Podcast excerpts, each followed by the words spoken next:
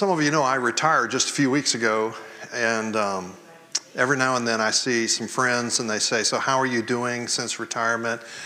And what are you doing? And every time I mention that I've been able to be with you guys for a few Sundays, there's just a little bit of joy that swells up within me. And it occurs to me how much I am enjoying getting to be with you. So, I'm so grateful for this opportunity uh, and for your kindness. So, Today we are going to be in uh, Colossians 3. We're going to pick it up at verse 18. Uh, I do want to encourage you to have a, a Bible open in front of you so you can be looking at the text as we're talking about it. Um, I'm going to ask if you'll pray a prayer that can be a little risky. So I'm going to encourage you to pray this prayer this morning. Lord, would you bring a holy discontent with the status quo. In other words, just that business as usual, I'm kind of going along on autopilot. Lord, would you bring a holy discontent with status quo? Because I, I think God wants to invite us into further journey, further adventure with Him, some of which is a little scary. It's outside of our comfort zone. And if we are very satisfied with status quo, it's going to be really tough for us to go there. So I'm going to leave it there. That's your prayer to pray. Lord, make me discontent. Give me a holy discontent with status quo. Uh, one of the reasons that I'm asking you to pray that way today is because we're going to be talking about relationships and what God's up to with relationships. Oscar Thompson has said the most important word in the English language is relationships. He says that for a lot of reasons. I'll leave that for you to ponder. Darrell Johnson said it this way at the center of the universe is a relationship God Father, God the Father, God the Son, God the Spirit. At the center of the universe is a relationship. And it is out of that love and intimacy in the Godhead, out of that we were created. For that we were created. And when uh, the fall entered the picture and humanity uh, kind of blew up God's beautiful intent for us, the work of redemption has been all about bringing us back to that kind of relationship so that it's out of the love relationship of the Godhead that we have been redeemed. And for that relationship that we have been redeemed. Every other relationship is a reflection of the relationship we get to have with God and serves a purpose for our relationship that we get to have with God. So that I would put it to you this way God has chosen to use relationships to change our lives. It's no small thing, the relationships that you are in. Now, for people that are not in Christ and don't understand divine purpose, because of God's common grace, grace that's common to all people, those in Christ, those not in Christ. Relationships can be a great blessing to great numbers of people. But unless we are in Christ, the way Paul's been describing that in Colossians, uh, unless we are in Christ, we are missing the empowerment that he brings to relationship and the divine purpose that he's bringing to relationship. And so, if you're here today or you're listening online and you are in Christ, then be encouraged. He is bringing a unique divine power to enable your relationships in ways that change your life and change the lives of others. That is a big deal. It's a very big deal. So, uh, where we have been just last week, we were in uh, chapter 3, verses 8 and 9, where Paul is saying, Hey, you've got a transformed life. Jesus is changing who you are. Then it looks like this. You're going to put off anger, wrath, malice, slander, obscene talk, and lying, and many other things. It's like taking off an old garment, taking off an old life. And you're going to put on compassionate hearts, kindness, humility, meekness, and patience, and so on. We talked about it last week. I won't, I won't revisit all that, but let me just remind us of some of the connotation of what Jesus is up to, what Paul's trying to advocate. Compassionate hearts is, in my mind, one of the most beautiful words in the Bible, Old Testament and New. It has to do with being able to feel with people at a gut level. So, in another writing of Paul, where he says, uh, If we truly love, then we rejoice with those who rejoice, and we mourn with those who mourn. That, that English kind of language still falls a little bit short in helping us to fully understand what, what's up with compassionate hearts. So, when you're with people, walking with people in life, and, and they have something really hard going on, you feel it right along with them. It's very empathetic. And when it's a, a joyous or a celebratory time, you're able to go there with them. It's very other centered. Uh, I have a good friend whose adult daughter in her 50s had a really terrible battle with cancer and about five years ago passed away. She was one of the sweetest women that I've known. And yesterday was the fifth anniversary of her passing. And not a few times, James and I have sat down and we've, as, as we've talked life, we've talked about his losing Amy. And I'm going to go there again. He would begin to shed a tear, I'd begin to shed a tear. And yesterday, I was aware it was the fifth anniversary. She'd been on my mind and heart through the day. And then last night, and Sherry and I were out for a social thing. I get a text from James's wife just saying, Thank you for walking with James. He needs your companionship in his grief today. Well, that just started it all over for me. We're sitting at a fun outdoor event last night, and I started tearing. but this is the kind of thing God does in us as He is transforming us. He gives us His heart increasingly so that we care about people and care about what's going on in them so that we can grieve with them or celebrate with them, whatever's going on. Uh, kindness is the uh, sacrifice or uh, putting aside my own preferences for your sake, for the sake of somebody else. What a wondrous thing that, that God does to impart some of His character, which is kindness, into us. Uh, humility, where I am being empowered to be free from self protection and self promotion, free to make much of Jesus, free to be a reflection of His goodness and His glory. Meekness, not weakness, having to do with not just self control, but kind of a spirit control of your life. God's given you power, God's given you influence, God's given you some kind of platform with some number of people, and you are able to steward that, use that in measure because of the work of meekness in you. You don't exploit your position or your power, but you graciously use it for the betterment and the blessing of others. Uh, patience sometimes tra- translated long suffering, where I'm able to endure not great things, primarily relationally, with a grace that is beyond me. All these words are relational words. The, the new life we're putting on is relational from beginning to end. And so that's where we were last week. And, and we have to remind ourselves the reason Paul wrote this letter to the believers in Colossae was to address what? Heresy that was going on in their midst. So, what is the problem?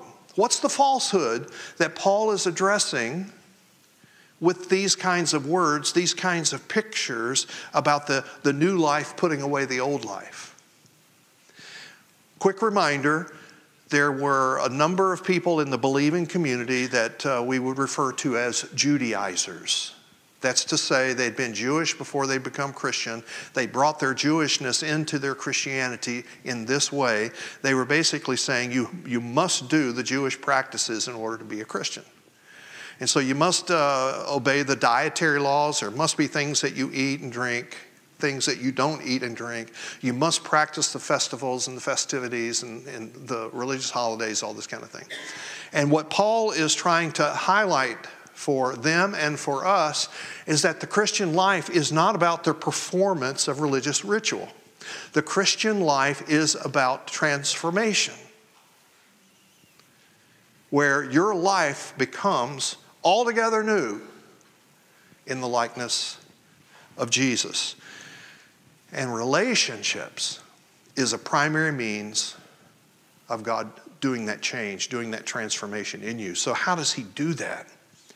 If you struggle with kindness, how do you move from being unkind to kind? How does that take place?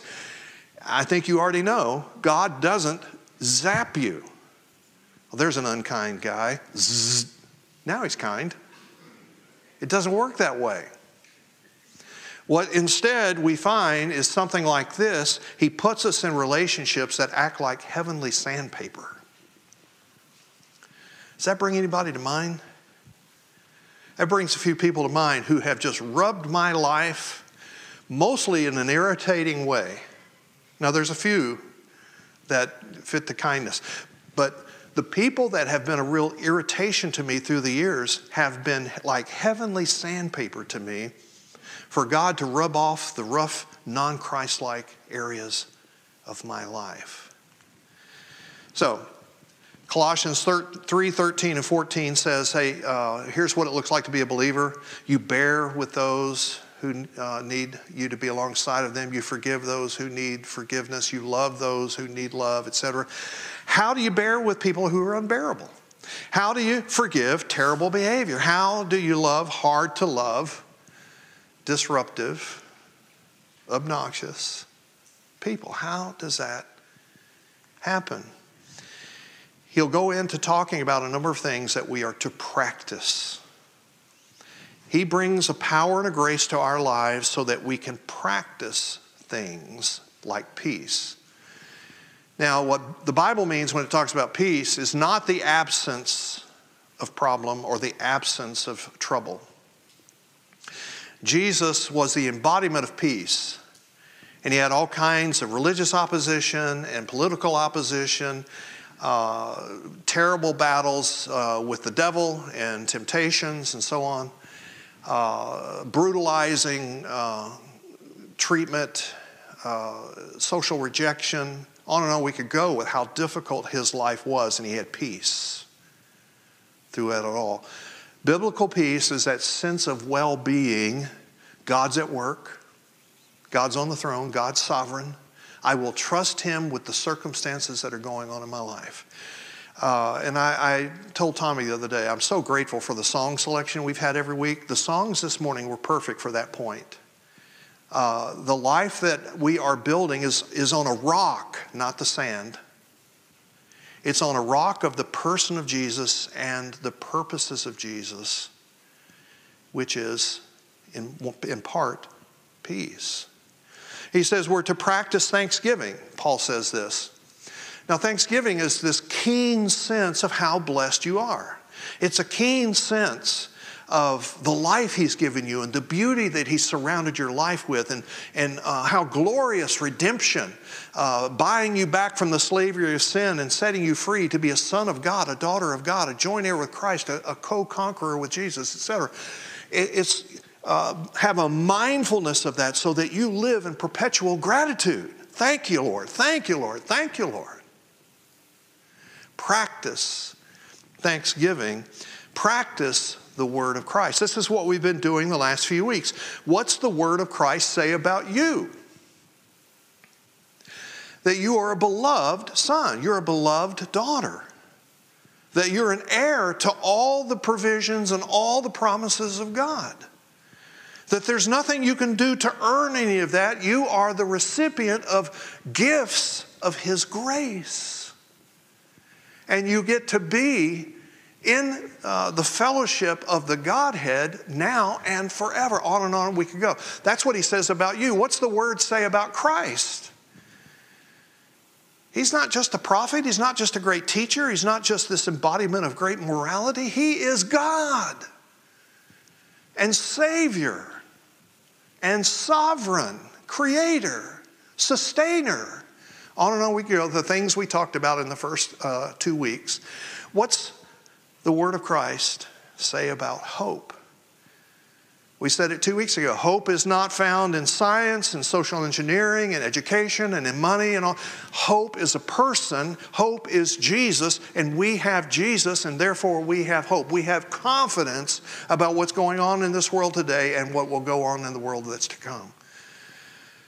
And then, what does the word of Christ say about life? We talked about this last week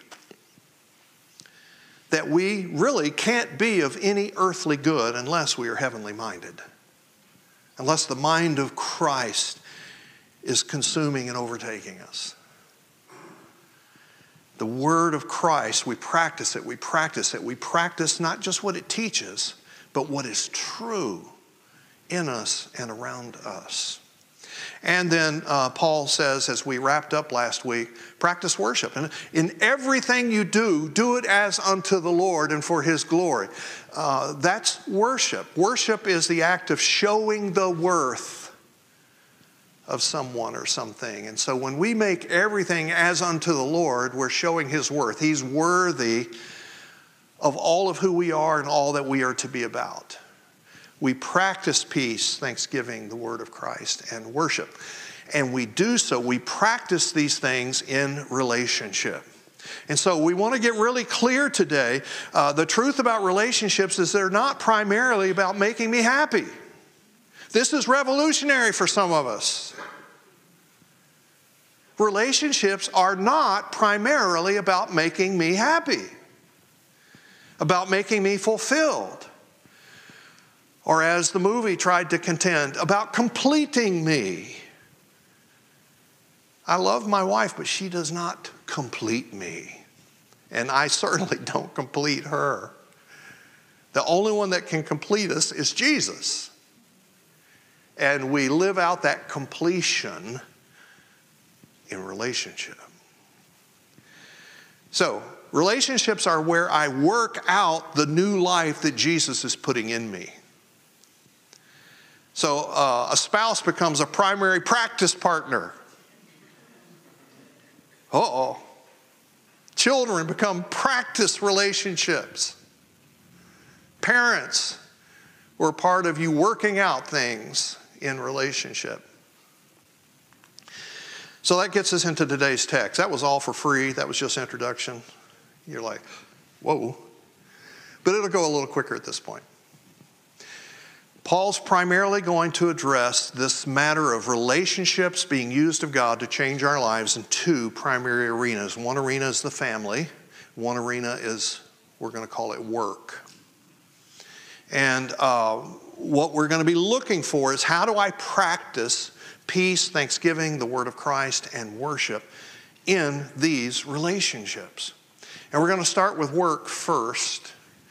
And before we get into the text, let me give you a little context. So, Paul is going to talk about slaves and slave masters in terms of this work relationship uh, point. And for uh, points of clarity, um, you need to understand the historical context. In Paul's day, the Roman Empire uh, was filled with slaves. About one third of the entire population in the Roman Empire were slaves. The second third of the Roman Empire population were former slaves. Slavery was a predominant uh, cultural class of people that helped the social function of that empire in that day. There was very few people that were born free, always lived free, owned the property, uh, enjoyed all the perquisites that come with citizenship and that kind of thing.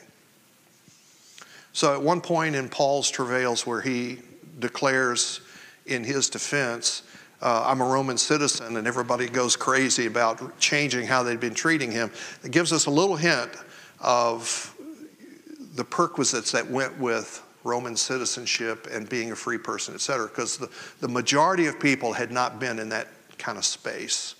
The other thing you need to understand about slavery in those days is that it was not race based, nor was it religiously based. It was a social function.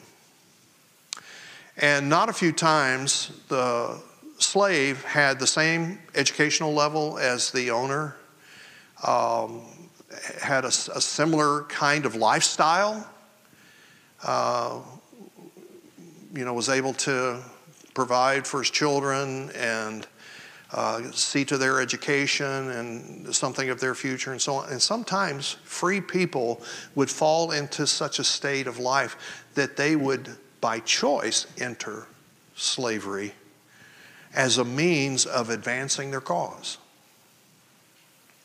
So the point is, pre Civil War slavery in America is not the picture of what we're talking about in Paul's day. Slavery is still a bad thing in Paul's day, uh, but it doesn't have all the horrendous, or horrific things that went with American pre Civil War slavery. Nevertheless, uh, there were abusers of their power and their station in life, and there were some slaves that had some, uh, you know, really bad life. But by and large, um, it was not what you typically would picture with slavery.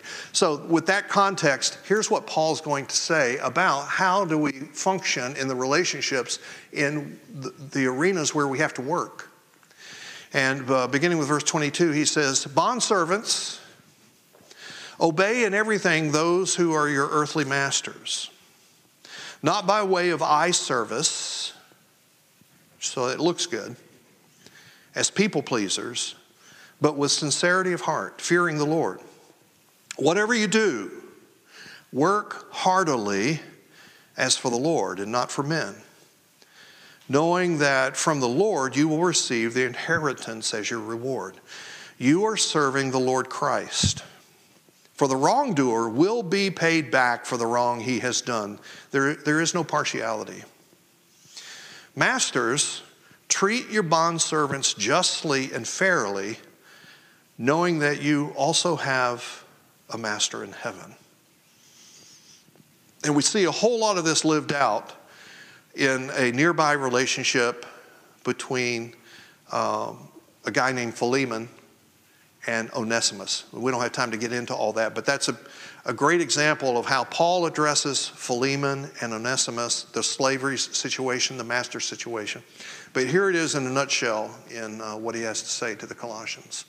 In short, friends, it's this employees work hard as if you're working for the Lord, not for your employer, not just for eye service, like, hey, it looks like I'm working hard or even just to please people and get them off your back, but consciously understand my work, my service, my creativity, my sacrifice, whatever, is all to be unto the Lord.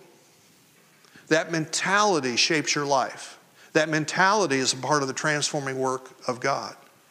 And employers, bosses, supervisors, managers, be just and fair. Whether or not the employee is seemingly deserving, or he's acting like a jerk, or he's terribly obnoxious, you still lead with justice and fairness.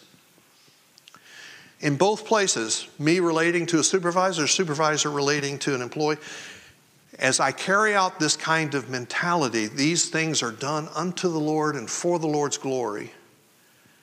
It changes my life. And, and I could tell you a million stories to illustrate this, but let me move on to the family arena and we'll paint some pictures there that hopefully you'll get uh, for the work arena as well. So, Paul gives his attention back in verse 18 then. Wives, submit yourselves to your husbands as is fitting in the Lord. Husbands, love your wives and do not be harsh with them. Children, obey your parents in everything, for this pleases the Lord. Fathers, do not provoke your children lest they become discouraged. So let's jump in where people fear, fear to trod these days. Wives, submit to your husbands.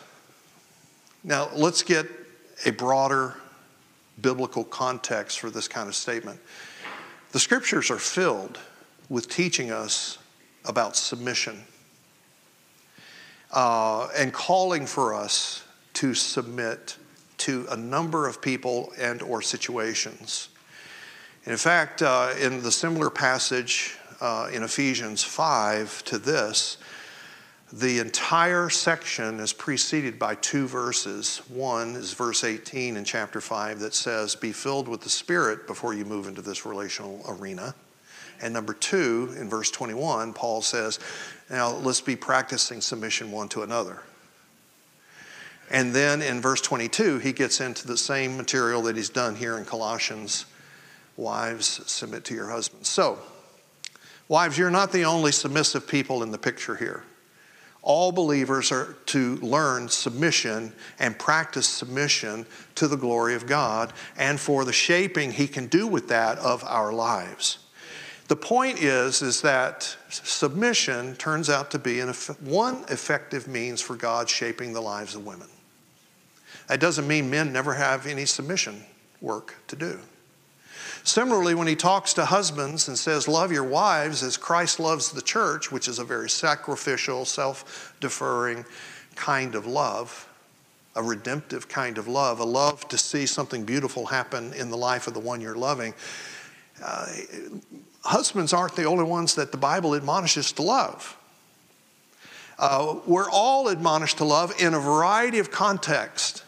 But in the context of marriage, the loving of a wife sacrificially is an especially effective means of shaping the life of a man.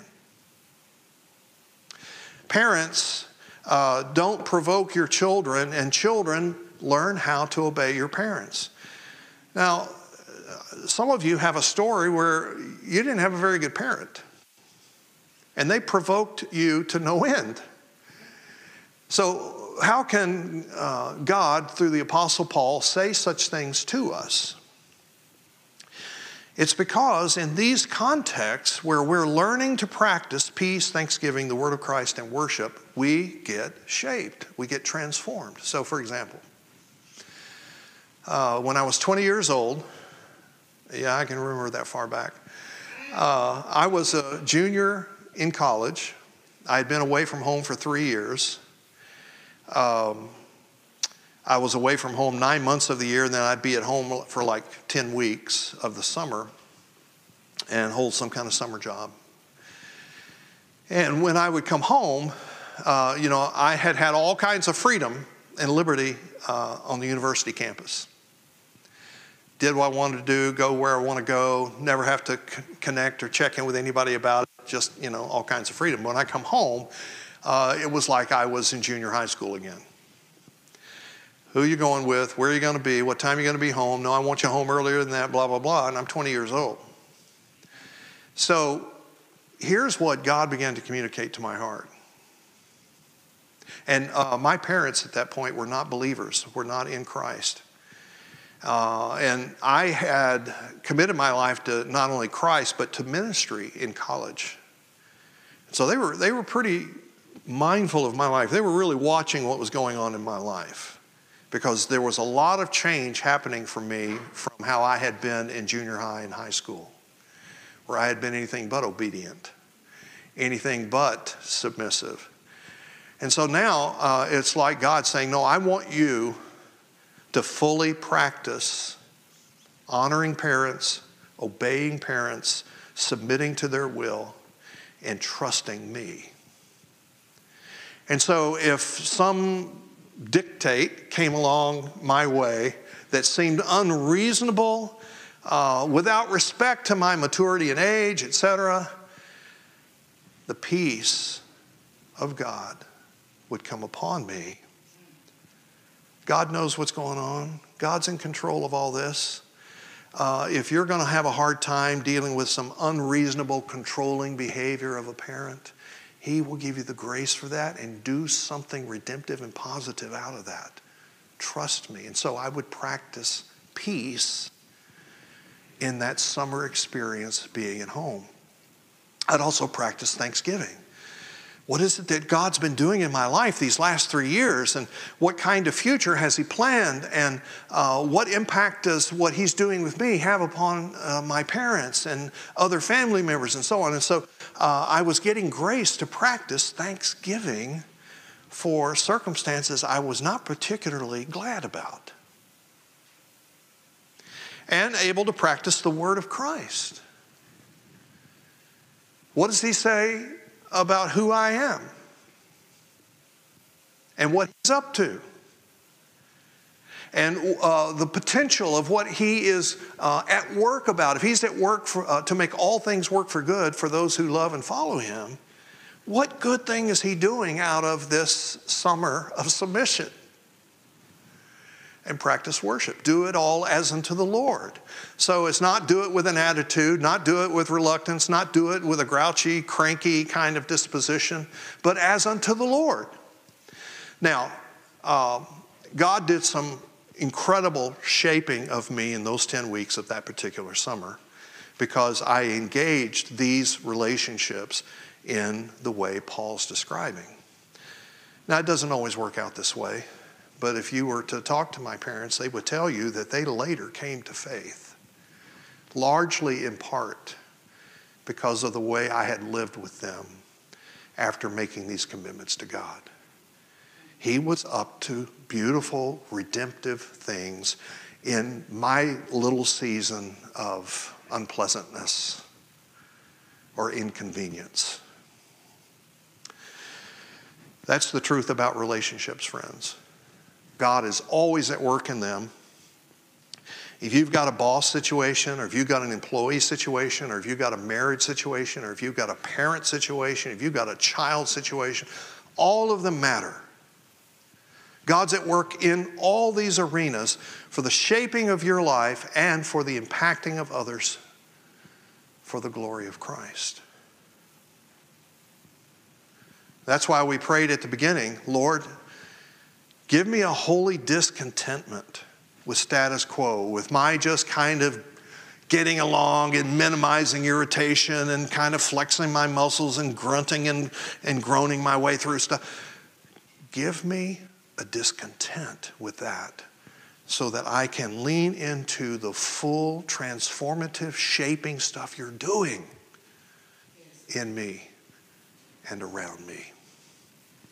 So here's the moment of decision. Will you accept as true that your relationships are a means of God's transforming work in you? That's the truth. That's what Paul was getting at. And this week, by His grace, would you give special focus to one arena? Not everything, you don't have to everything, but this week, special focus on one arena. And I would say it needs to be the arena where you've got the most irritation. Is it your family situation? Is it a work situation? Is some other social situation? Wherever that is, God, this week, I especially want to be able to yield to you, practice the faith, and see your transformative work in me. Let me pray for you. So, Father, as these friends today ponder what you have said and how you have challenged, how you have invited them into grace, we pray for your Spirit to stir that holy discontent, to stir that hunger and thirst for all of who you are and all that you're up to. We pray that for your glory and for our joy in you. In Jesus' name.